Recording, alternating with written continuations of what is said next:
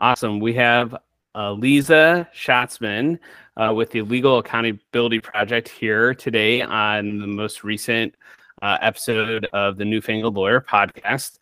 I'm super excited to have her here today because she's another um, tennis shoe wearing uh, attorney, which I absolutely love. Um, and it's been really helpful to me. Um, I was telling her before we started the podcast, like it's really encouraged me to start doing the same thing. So, um, me, I too have started wearing uh, colorful shoes, adding to that collection. But really, really, why I'm so pumped about this is uh, Aliza is just kind of blown open the um, kind of the narrative around what we expect um, and what we think we should be doing and how we can have a plan and it literally just blows up in our face um, just completely out of our control and how you can pivot and turn this really what have could have been a horrible um, experience um, and I'm not going to try to steal the spotlight or uh, assume anything, but uh, we'll get into it. So I'll turn it over to you to give an introduction of yourself. Cool. Thanks for having me on the show. Um, I'm Aliza Shatzman. I'm the president and founder of the Legal Accountability Project. Uh, we're a nonprofit that works to ensure that more law clerks have positive clerkship experiences while extending support and resources to the ones who don't. I founded the nonprofit following my very shitty clerkship experience in order future law students would have better ones and would be able to make an informed career decision about clerking. Because, spoiler alert, regardless of where you go to law school right now, you cannot make an informed career decision about this very consequential first legal job. And the Nike kicks come with me to all of my law school events, which I love. And how did you decide to start doing that? The Nike kicks. so I designed those in high school when I spent a lot of time in Nike gear because I ran cross country and played golf. And then when I was thinking about like all the events I'd be doing last year at law schools, I was like, well, I'll wear kind of, you know, work clothes, but a little bit of flair. And they seemed like they worked. And now they've been to like 30 law schools. and what what has been the receptivity of your colorful colorful kicks? It's been incredible. People think they are awesome. It's great. Um, it's great. It's like your signature look. It really is. Yeah. I I, I see a future uh, Nike collaboration. I want to if they want to stop. yeah. you never know. You never you never know what he will be up to next. You have no idea. Um, and so, you know, you're you're on this kind of journey here, and it didn't start that long ago, but you've kind of like snowballed. like you've just like exploded on the scene. And so, can you just like tell tell us your story because I don't want to steal it. I I could do a really shitty rendition like synopsis. Chat GPT probably could do better. So, um, how did how did you get here? Yeah, it is. It has been quite a journey over the past couple years. So I graduated from WashU Law in 2019. I aspired to be a homicide prosecutor in the DC U.S. Attorney's Office. So I decided to clerk in DC Superior Court, the place where I intended to practice law during the 2019 to 2020 term. The messaging around clerkships on law school campuses, including at WashU Law, is just uniformly positive.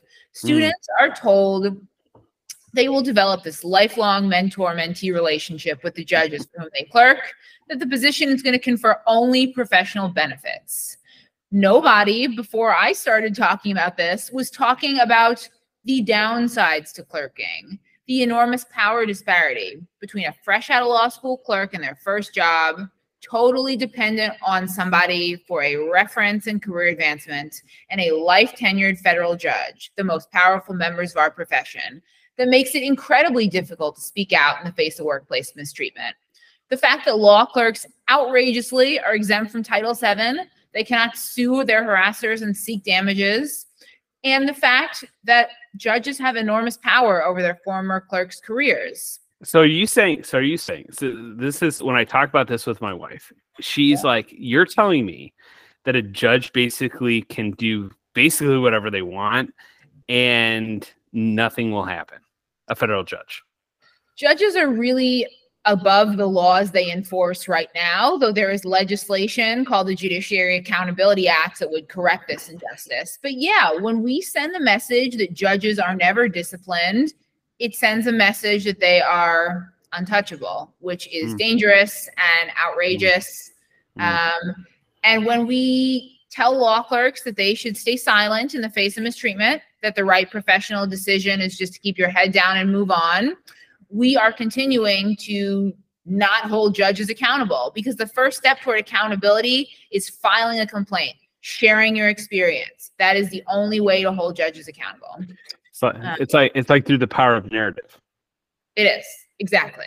Yeah. Mm. And, so and yeah. You go. You keep going. Keep going. Don't want to. don't don't want to. Don't want to stop the thunder. You're on a roll. So no. So so that was kind of how I perceived clerkships when I started mine. Like, accept the first clerkship you're offered. This is the gold star. It's a necessary checkbox. All right, great. I'm clerking. So I started this clerkship in August 2019, and it goes downhill really fast. Um, the judge I clerked for began to kick me out of the courtroom, telling me things like I made him uncomfortable, and he just felt more comfortable with my male co-clerk. He told me I was bossy and aggressive and that I had personality issues, stuff you'd never say about a man. Um, you would never, you would never get away with it. No, you would, you would. Yeah. Um, you, you, wouldn't even attempt it. I don't even think most judges wouldn't even uh, attempt that level of just outright hostility. I mean, I see plenty of male and female judges mistreating male clerks, but the gendered aspect is definitely a male mm. judge, female clerk thing. Mm-hmm. So, day I passed the DC bar exam. This is October 2019. Big day in my life, obviously. He chooses this day to call me into his chambers, get in my face, and say, You're bossy. And I know bossy because my wife is bossy. Oh, God.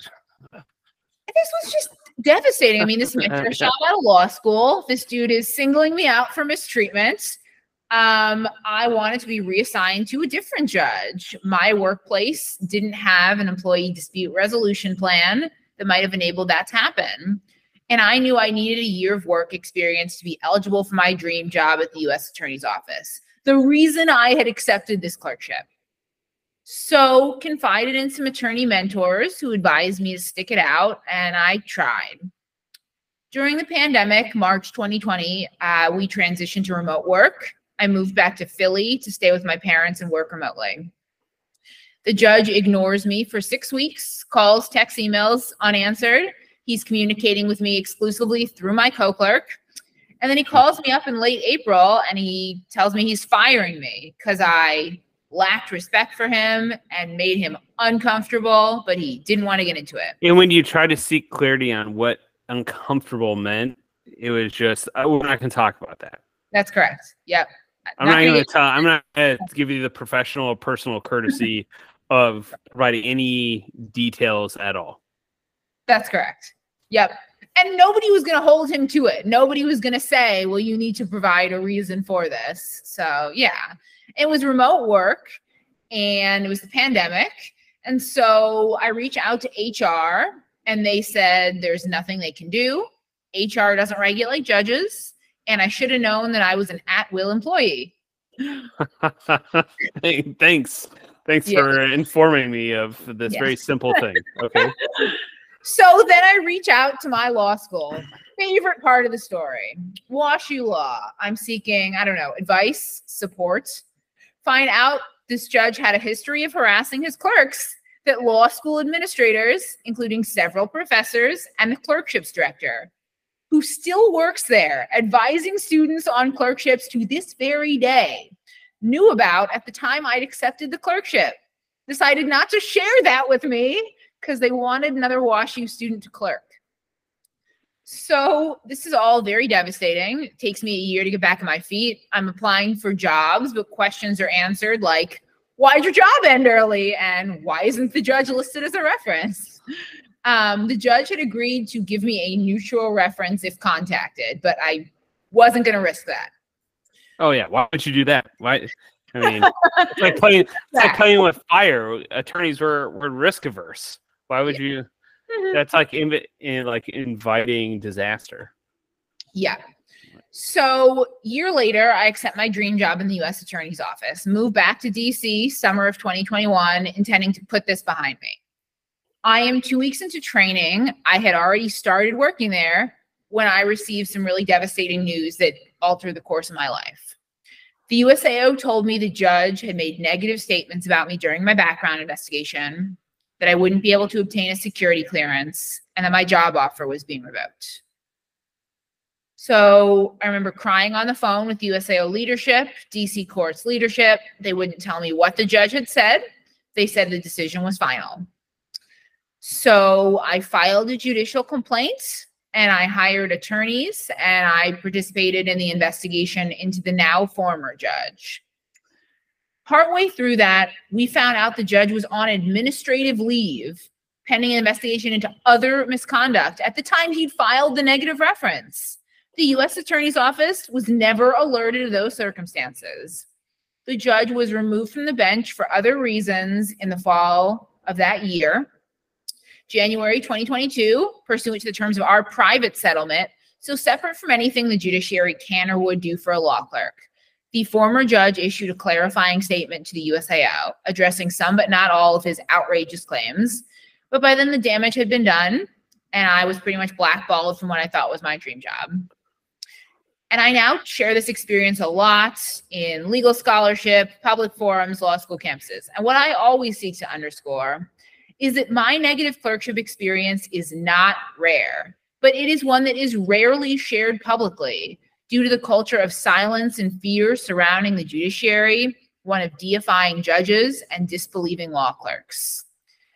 And how this connects to what I'm doing now is that I became aware while I was going through the judicial complaint process, summer 2021, that law clerks are exempt from Title VII of the Civil Rights Act. There was legislation that had just been introduced, the Judiciary Accountability Act, that would correct this injustice for 31,000 federal judiciary employees. So I reached out to House and Senate offices involved with that legislation to share my experience and advocate for the bill when a House Judiciary hearing occurred in March 2022, I submitted written testimony sharing my experience and advocating for the legislation. And in the weeks following it, began to throw around some ideas to further my advocacy work on behalf of clerks, which eventually inspired me to launch the nonprofit to correct injustices I personally experienced as a law student and a law clerk. Wow. That is so much in such a short period of time, really. yeah. Yeah. It's been quite a journey and it's just I, getting started. So I mean, you're just beginning. I mean, you're just you're just starting on this. I mean, can so you I mean, one of the themes that that I think just comes out of this is how you turned a super what could be perceived as uh, a negative, right? Just a negative, devastating thing that stopped your career. You've flipped that on its head and just said, "No, this is not my calling." So, can you speak about kind of how this has uh, like impacted you, or how you've interacted with this kind of duality of like the worst possible thing that could have happened, the worst possible outcome? You did everything within your control to achieve the desired outcome, and it didn't happen, and how you pivoted from that. What has that experience been like? Such a great question it is enormously gratifying and empowering every single day to do this work because law clerks, current and former, attorneys, just randos who've heard me speak reach out every single day to thank me and confide in me. And that is amazing. And every time I share my experience, which is literally every single day, for me, it is a mode of accountability. Even though I received no accountability through the judicial complaint process, I'm out there sharing this experience the former judge is quiet. He is no longer on the bench. This is accountability for me. But it's also really challenging because in my work, I work with law schools and the judiciary, critiquing systems where I have to and collaborating with them where I can. And hmm. while the response overall has been amazing from many segments of the legal community, the number of clerkship directors and deans who say freaking outrageous shit to me. Like, let's work with only good judges. Everybody has a positive experience. And from WashU, It's our official policy not to warn students about judges who harass their clerks. And one that's an that's their official policy. what what a heck of a policy! Hey, we're gonna know, we're yeah, gonna feed you to the barracudas. Yeah, but we're just yeah. calling them fish. uh, yeah, we're not gonna I mean, tell you what kind of fish. So that yeah, I mean, other I think some other law schools that is their unofficial policy too. So clerkship directors, mm. one has been telling, two have been telling people, I want to quote abolish clerkships. We got somebody, a couple people telling me law clerks, most of them just want to keep their heads down and move on. One said she doesn't believe harassment is happening. It's just women adjusting to their first jobs. Like outrageous things. Wow. And they are never held accountable for that. And I continue to try to work mm. with them every single day, despite the fact that that is so grating to hear. And I know that law students are going to go another year without desperately needed resources. More law clerks will be harassed this year um, so there is definitely a duality. And I've said a couple times before on podcasts, like, I don't see there being a tension between doing the work I'm doing now to improve judicial clerkships and encouraging students to clerk. But it hmm. is definitely challenging because there are certainly places I would never recommend somebody clerk in. A courthouse for a specific judge, and I worry that there are so many law school professors, admins, attorneys messaging that like a challenging clerkship, euphemism for harasses their clerks, negative experience, mm-hmm. is worth it for the prestige. Ah, While that trash messaging is still in the water, we mm, are mm-hmm. never going to solve these problems. Mm, so you, you'll like this. You'll like this. I call I call it the brotherhood and sisterhood of misery. you know, and if it's not shitty, if it's not the crappiest experience you've ever had, was it worth it? Was it did it did it um, you really have a, a challenge to overcome? Was it just uh, despairing enough? Did it did it call you into question your own humanity? If not, then maybe the legal profession is just not for you. Like this is tough work. And I just don't buy into this now. What you know, what you're experiencing, like this feedback loop, right? yes. is that is that and and I don't want to be like, oh, the systems in which we operate in are all broken because they're not. And I think there's some cool people like you and some other people and even academia doing some really cool stuff. But historically, historically, to become a professor, you did a clerkship for one of these judges then you went and worked at a law firm that had a culture that reflected kind of this don't ask, don't tell. This like, no, that partner is really hard to work with. That partner is harassing. We're just not even going to talk about it. Everyone just accepts that norm and that person acts that way and no one's going to question it because it keeps the whole system floating. And the second you pull out a linchpin or start poking holes in any of this kind of feedback loop, it starts failing. At least that's how it's perceived. What I hear you saying is actually not at all. We could have we could have something better. Why not get something better? Yes. I mean, I know that I am advocating for very disruptive change in clerkships, the judiciary, and the legal profession but it is beyond time for change. The clerkship system is broken, the legal profession is broken. And yes, law professors who had negative clerkship experiences for these notorious harasser feeder judges perceive themselves to have benefited. Mm.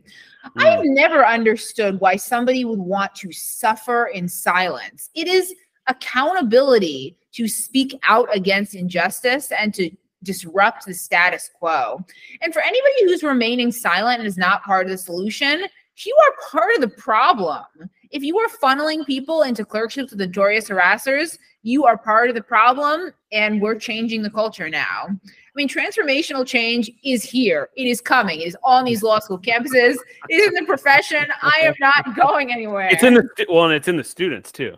It is. Yes. I mean, it's it's coming for. Uh, what I keep saying is that we aren't ready for the amount of change that's coming to the profession because of the people entering the profession are are different. What they what people care about is hopefully different than just prestige or money or you know kind of the systems that feed it um yeah at least that's uh, maybe uh, an audacious dream No, so I- idealized but that's what at least that's my hope So I interface with a lot of law students, working to empower them to demand change, to galvanize them to get this in, these initiatives over the finish line on their law school campuses. Um, and I would say it's decidedly mixed. There are definitely students who are very empowered to demand change. Now there are some who are, I worry, way too fearful of pissing off the administration. And I know as I am coming to them and saying, advocate that your administration do something they're probably not ready to do. They perceive themselves as benefiting from the status quo. These law students have to keep going to this law school for another couple years. They need the clerkship director's help. They need the dean's help. So there are some student leaders who are very empowered. There's some law schools that are quelling dissent. And look, my message to them is I know that these clerkship directors are maintaining a fucking chokehold on the clerkship messaging on their campuses. Some of them do not want me there talking about, you know, the full range of clerkship experiences. That should be the biggest of red flags when you cannot have me sharing my experience work on your Ah, campus and mm. still get people clerkships especially in the T14, you're doing something wrong. And I am so sick of this chokehold on the Mm. messaging. Well, and it has to do too is uh, so couple things there. It's um, I like how realistic you are because there is this narrative of this this younger group of kids coming out of law school. They just like don't give a shit about any traditions or the way things are done. They're just coming in. They they don't care. But but your experience has Yes. is something different Yep. and we have to trust people's experiences also also one of the fundamental things we learn not only in law school but as attorneys is you, just because you don't like the facts doesn't mean you can just ignore them. You can't ignore bad facts. And so it just seems just kind of this uh, conflict of saying well we just don't like the bad facts that are coming back to us. Let's just ignore the bad facts and only look at the the pearly facts but that's not how we are even taught to analyze a situation.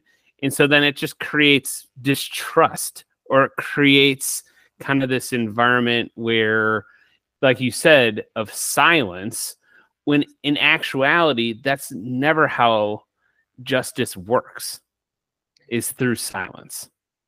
And so and so the question i have is have Yeah. you have you always been just like i'm gonna kick ass and take names later or is this like a evolution or So I've always been like a move fast and break things type of person. And when I mm-hmm. think about my clerkship experience, like I am clearly an assertive person. Former judge, quiet, thoughtful, methodical. Was not going to be a good fit. And if I'd had more information going in, I could have known that and made an informed decision. So I've always been very assertive. I remember like as an undergrad and between college and law school, like I interned and worked on the Hill. So I'd go a lot of networking events there were all these events that I found weird about like empowering women to like assert themselves in a room. And I was like, I've just walked in and taken my seat at the head of the table. Like, what are you talking about? Like, women never liked that about me, that I was assertive, that I just walked to the front of the room, that I just raised my hand. So, always been this way. and and i mean it's um it serves you now Definitely. Definitely. I mean, yes, I think I am the right person to do this work. Um, I try to bring a lighter touch to it when I can, when I'm interfacing with some admins, deans, and clerkship directors who I know are cautious. I think my personal experience is what got me in the door last year. And now it's about smoothing over some some of those relationships. I mean, we took strong tactics last year we were quite critical of law school administrations, who I continue to think are part of the problem. But back a year ago, 15 months ago, we were talking about ideas, potential solutions. Now the solutions are here. Our centralized clerkships database is a working legal tech product. We are now the largest independent repository of post clerkship surveys by law clerks across the country. We have more. That's wild. That's wild. Yeah. I mean, how, and when did you launch this? When did you launch this? We like, um five months ago. Five get out of here. I mean, yeah, we collected more post clerkship surveys in five months than most T14s collected in decades. So we are just shattering expectations. But now it's here. Mm. And now I need to smooth over the relationships with some of those clerkship directors who I criticized. So I work hard. And how, and how are you doing that? How are you doing that? So we're doing law school programming again this year. And so I am circling back with admins whose campuses I'm going to be on to schedule meetings. I'm also reaching back out to demo the database and to talk them through it. Not everybody wants to respond to my emails. So sometimes we need a friendly alum, a board member, a judge to help make the intro. There's still one or two deans who are not responding to my emails, but we'll get to them. Um, and I try to be clear. I am critiquing hmm. systems that I know are unjust. I am not criticizing people personally, though I can think of a large handful of clerkship directors who deserve to be personally criticized. Sure, sure, sure. Um, we now have a solution, and now it is here. And it's like, why are you turning down a solution that would give you more information about more judges to foster more beneficial clerkship experiences? A free? Is it a free resource? It is or, not. It's a subscription model. So okay. tell me, tell me about it. Yeah. That's good. So the clerkships database, we're charging law schools five dollars per student per year based on their total JD enrollment. Smallest schools, thirty five hundred. Largest schools, eight thousand. So it's a range. Most schools will pay about forty five hundred. We are willing to negotiate price with any law school that has a legitimate price concern because we want as many law schools as possible to do this. Now, the sure. friendly ones engage with us regardless of price. The skeptical ones are not going to engage with me even if it's free. sure, sure, sure. it's self, it's self, it's self. Does that does that do you think skew the data that you're question. then receiving? So, if if kind of once again we're talking about feedback loops. If yeah. the schools that are supportive of what you're doing, they must be Good. putting people in clerkships that would maybe respond that confirms what you're saying or denies what you're saying or what have you? So I think every law school, now there are some schools that are doing better than others. Every law school continues to send people into bad clerkships. Now they are not all doing it nefariously, but sure. they all continue to do it because there's just not enough information. Yeah. So the way we are getting post clerkship surveys right now is really innovative. Um, we have created lists of law clerk alumni's email addresses using publicly accessible information and alums who are helping us reach out. We're putting their name on the outreach. We are doing this with more than 20 law schools alumni. And we are just cold emailing these people saying, Hey, I'm an alum of your law school. I clerked. You did too. Please fill out this survey. And we've collected hundreds and hundreds. We're going to hit a thousand soon survey responses just doing this cold outreach. That's now, in five months. In yes, five- we've oh done this. I want to be clear. We've done this without a single law school lifting a fucking finger to help us do this. Wow. This is just me creating these lists with my interns and doing this email outreach at 7 a.m. every morning for five months. That's it. This is causing the expletives to come out in me here. yeah, no, no. So, can you can you speak to because I'm really fascinated by this because so many attorneys get caught in kind of this um, attachment, right? Yeah. You you had this goal of something very specific. Yeah. And now here you are. Um, do you feel as though this is your calling? Do you feel as though you missed out on this other thing? What is how does this make you like feel? So not to pull the like Beto O'Rourke, like I was born to do this work. um, no, Beto's great. Um, I no, I do think my calling was to advocate for change on the national stage. I, mm. I do always think I was born to do something like this. Now, an opportunity presented itself and I seized it. And I continue to seize it, recognizing the path would be very hard. We'd have to raise a shit ton of money. We'd have to push up against these huge systems in the legal community that are notoriously unwilling to change. Mm. And we would need to do it quickly. Um, so I do not, you know, there are times when I'll watch like legal shows on TV, and sometimes I'll be a little sad that I will never be trying homicide cases.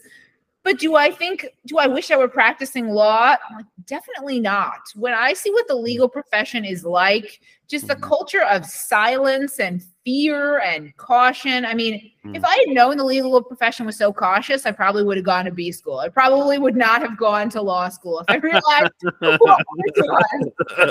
Um, yeah.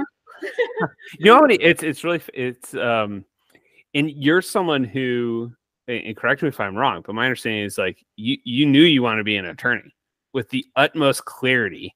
And from a from when did you have that determination like I'm going to be an attorney?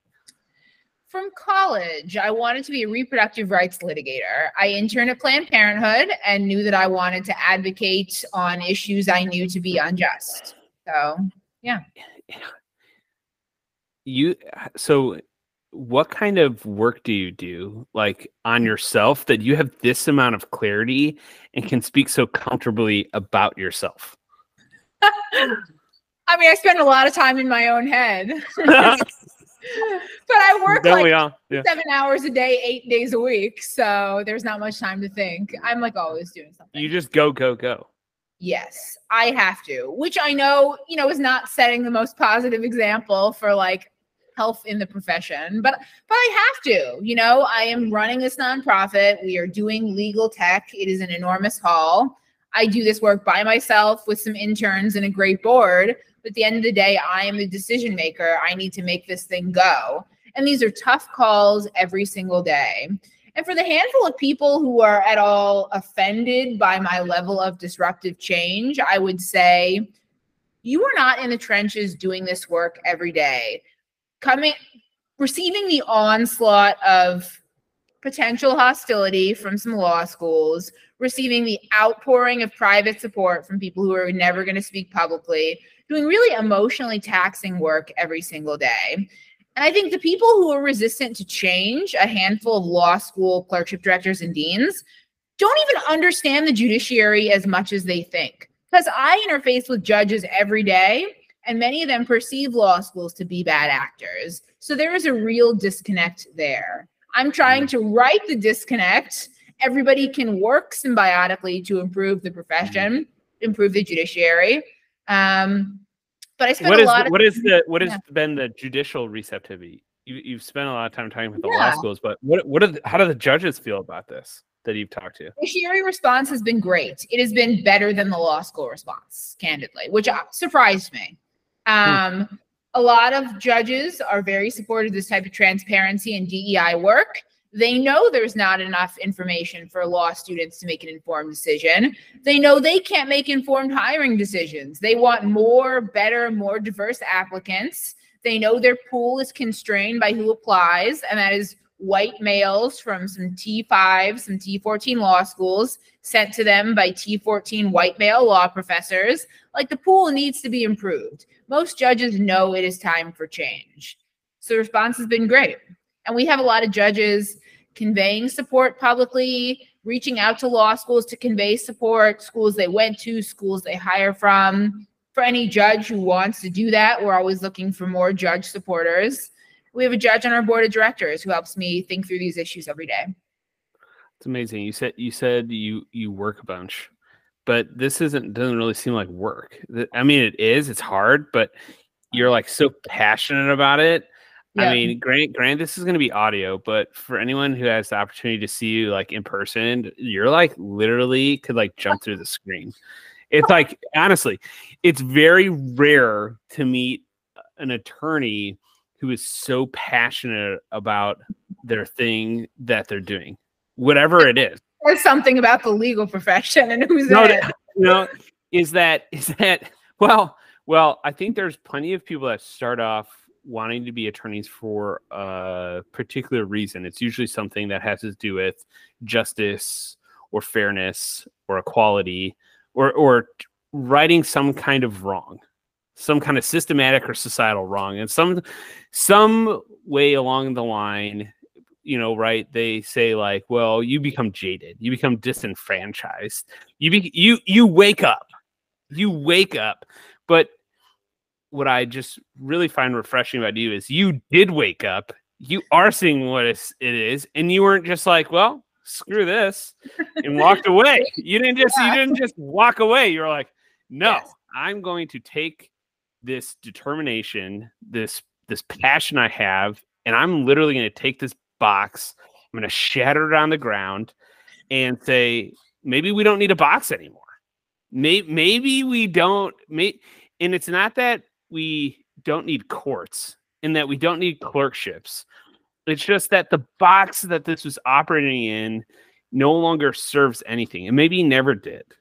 And I, you know, and I'm the, I'm right there with you. Is like right now, um, people are like, with your law firm, how do you get away with this stuff?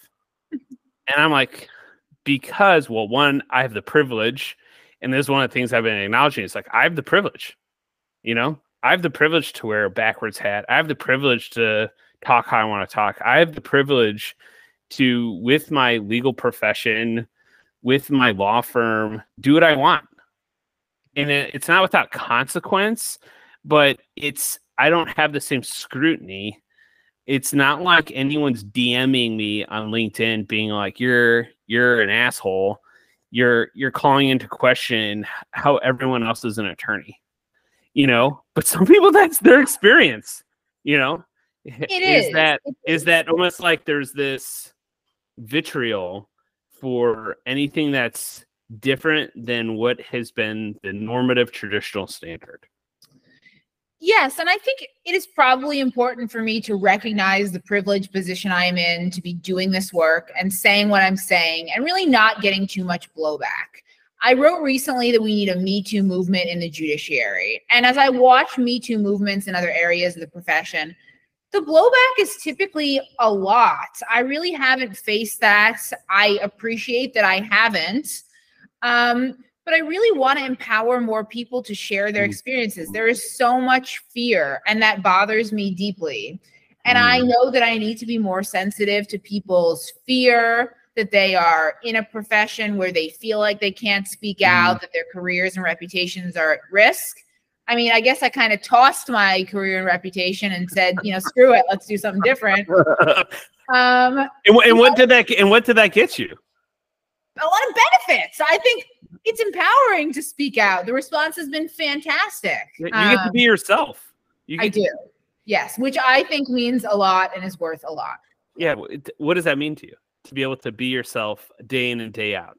It is everything. It is everything. To be able to talk about the issues I care about, to share my perspective, and to see the positive response from everybody like on social media and reaching out and speaking with me.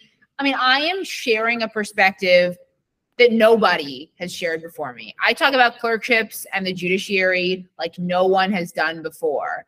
And by the positive response, it is clear that there is a hunger for candid dialogue around these mm. issues. Mm. I started looking at the kind of clerkships dialogue on Twitter during the pandemic, right after I was fired. There was a clerkship cycle. I hadn't spoken publicly yet. And the, the dialogue was just trash positive, like all these wonderful lifelong mentor mentee relationships. Like some are, but not all are. And that's a real mm. disservice to law students going through the clerkship process, clerks experiencing mistreatment. I hadn't spoken publicly yet, so I wasn't going to dive in like, who's this Aliza girl saying bad stuff about some clerkships? you don't like, want to be the naysayer. You don't want to be. Yeah, that's the thing is you yeah. don't want to be the first naysayer. I mean, yeah, but now, but now, but you're like every day, yeah. Talk about my experience, talk about my opinions, share them, get support for them. It is important to be able to be myself and talk about issues yeah. I know need to change. Yeah. How has that helped you process the trauma of this experience? It's a great question. So, went through the judicial complaint process. My complaint was dismissed, which was really devastating continue to pursue private settlement negotiations um, because I wanted to work in the U.S. Attorney's Office. So I didn't really receive any formal redress, but sharing my experience every single day is empowering. It is cathartic. It helps me work through it. I mean, there are there are definitely still days when I, you know, feel some sadness thinking mm. back on everything that happened. And it's frustrating to me that the former judge was never held accountable for his misconduct. Um, but I think doing this work is how I process my own feelings about my clerkship experience, about the clerkship system generally. I mean, if I didn't care deeply about clerkships, the judiciary, the legal profession, I would go do something else. what would you do? What would you do if you weren't doing what you're currently doing? Oh my gosh, I have no idea. um, probably something else entrepreneurial, seeing how this has gone. But like, I do this work because I want clerkships to be better, not because I want to abolish them. You're not an anarchist. I'm, I'm um, not. I'm working within the systems, but critiquing them as respectfully as I can. But when I talk about clerkships needing to change and the urgency of this work, it is my own urgency it is a knowledge that what happened to me is happening to other people who hmm. are suffering in silence right now. And I know this to be true because people reach out every day to confide in me, but then they won't share their experience publicly. They won't file a complaint. I speak for them. I speak mm-hmm. for the urgency of them when I speak on these mm-hmm. issues. Mm-hmm. Amen. I think I, I the amount of conviction you speak with is the wow. I mean, it's lazy. I think it's lazy for uh, anyone in the legal profession to take someone as yourself who speaks with such passion and conviction and say you're bossy. That is lazy. We're wordsmiths. I mean, we particularly someone who is in a position of power. Um, typically is somewhat smart, knows how to use big words or at least concise words or true words. And so, you know, the language that you decide to speak with in your word choice is very intentional. Um, and you speak with such conviction. So, the thing I'm going to end with is what I always end with is what do you think then it means to be a newfangled lawyer? It means disrupting the status quo and making change in areas you know to be unjust. There are not enough people making disruptive change in the legal profession. I'm fortunate to be one of them. I'm going to keep disrupting the status quo because I know that it needs to change. Mic drop. So, I mean, this has been an awesome conversation. Um, it's just amazing. So, disruptors, uh, there needs to be more of us. yes there are a ton of us. This is the this is the wonderful thing that I've realized in doing this work is that there's actually more disruptors than I think we want to believe. The the unfortunate thing is that many of the disruptors are introverts. Um, many of the disruptors um, don't haven't been given a platform or, like you said, a voice or a seat at the table and um, just need more opportunity to do so. So you're creating the opportunity, which is awesome. Um, if anyone uh, finds this podcast helpful, please like and share. And please go check out the Legal Accountability Project. Um, thank you so much for being here. I've, I've greatly appreciated it. Thanks for having me on the podcast. Thank you.